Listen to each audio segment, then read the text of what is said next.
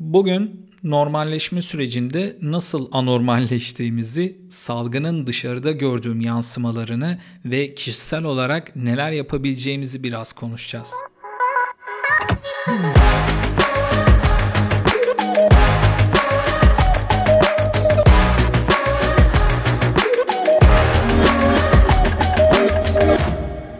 Cansın Şahin ile Akışta Kala hoş geldiniz.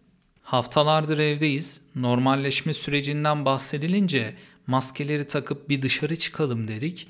Lanet olsun çıktığımız güne ya.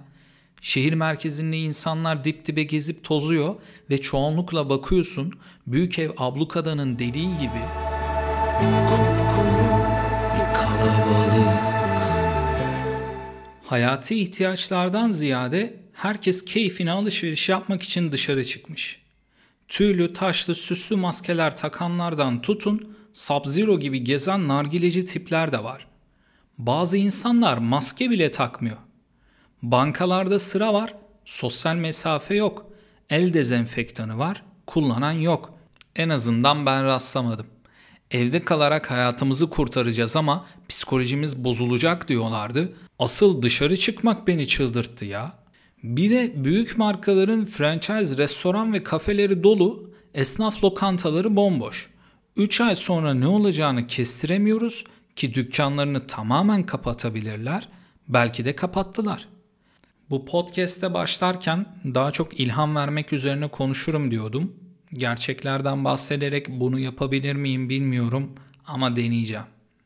Dışarı çıkarak geçirdiğim bu küçük çaplı krizden sonra eve doğru ilerlerken kendimle muhakeme etmeye başladım.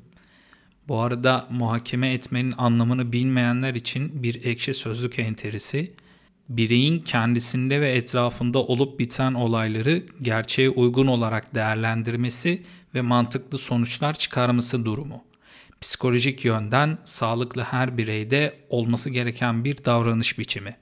Evde bunalmış olabiliriz. Sosyalleşme ihtiyacımız da var. Fakat benim dışarıda gördüğüm tek şey kaostu. Belediyelerden, televizyonlardan, sosyal medyadan bu kadar uyarı yapılmasına rağmen toplum bir bilinç kazanmıştır diye düşündüm. Ama insanlar algılarını kapatmışlar. Diğer şehirlerdeki arkadaşlarımla da konuşuyorum.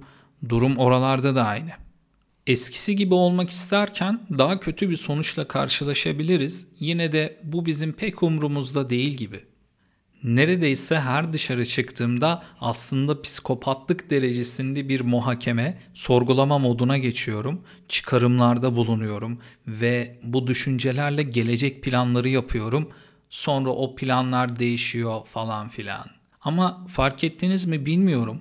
İlk kez bu salgınla beraber oldukça net kararlar alıp uygulayabiliyoruz. Bunu dinleyen aklı senim hanımlar beyler. Eğer halen bunu düşünmediyseniz bu süreçte toplumdaki rolümüzü, nerede ne yapmak istediğimizi belirleyelim. Tekrar iki gayiden bahsetmeyeceğim ama evdeyken bile kendimize ve işimize yatırım yaptığımızı anlayabiliyoruz. Konuya dönecek olursak bu salgın pek çok şeyi değiştireceği gibi hiçbir şeyi de değiştirmeyecek hayatımızı tehlikeye atmayı düşünmeden az ya da çok zevklerimizin peşinden koşmaya devam edeceğiz. Bunu ne sen ne ben durdurabiliriz. Herkes kişisel olarak tedbir alabileceğimizi söylüyor. Ben biraz daha ileri gideceğim. Kariyerimizde bile yapacağımız değişikliklerle yeni fırsatlar yaratabileceğimizi düşünüyorum. Konfor alanını seviyorum. Sizin de sevdiğinizi biliyorum. Kabul edelim veya etmeyelim bu doğamızda var. Bu alanı genişletmek yine bizim elimizde. Bu aralar salgında artış olduğu yönünde haberler okuyorum ama açık söylemek gerekirse çoğu haber sitesi clickbait yaptığı için hiçbirine güvenim kalmadı. Pozitif vaka sayısı artsa da azalsa da yaşadığımız kötü tecrübelerden pek ders çıkarmıyoruz gibi. Siz ne düşünüyorsunuz? Her podcast'im daha da uzun olmaya başladı. Dinleyicilerim de bu o kadar artıyor. Ama şu ruhu kaybetmeyeceğim. YouTube'da da aynen böyle devam ediyorum.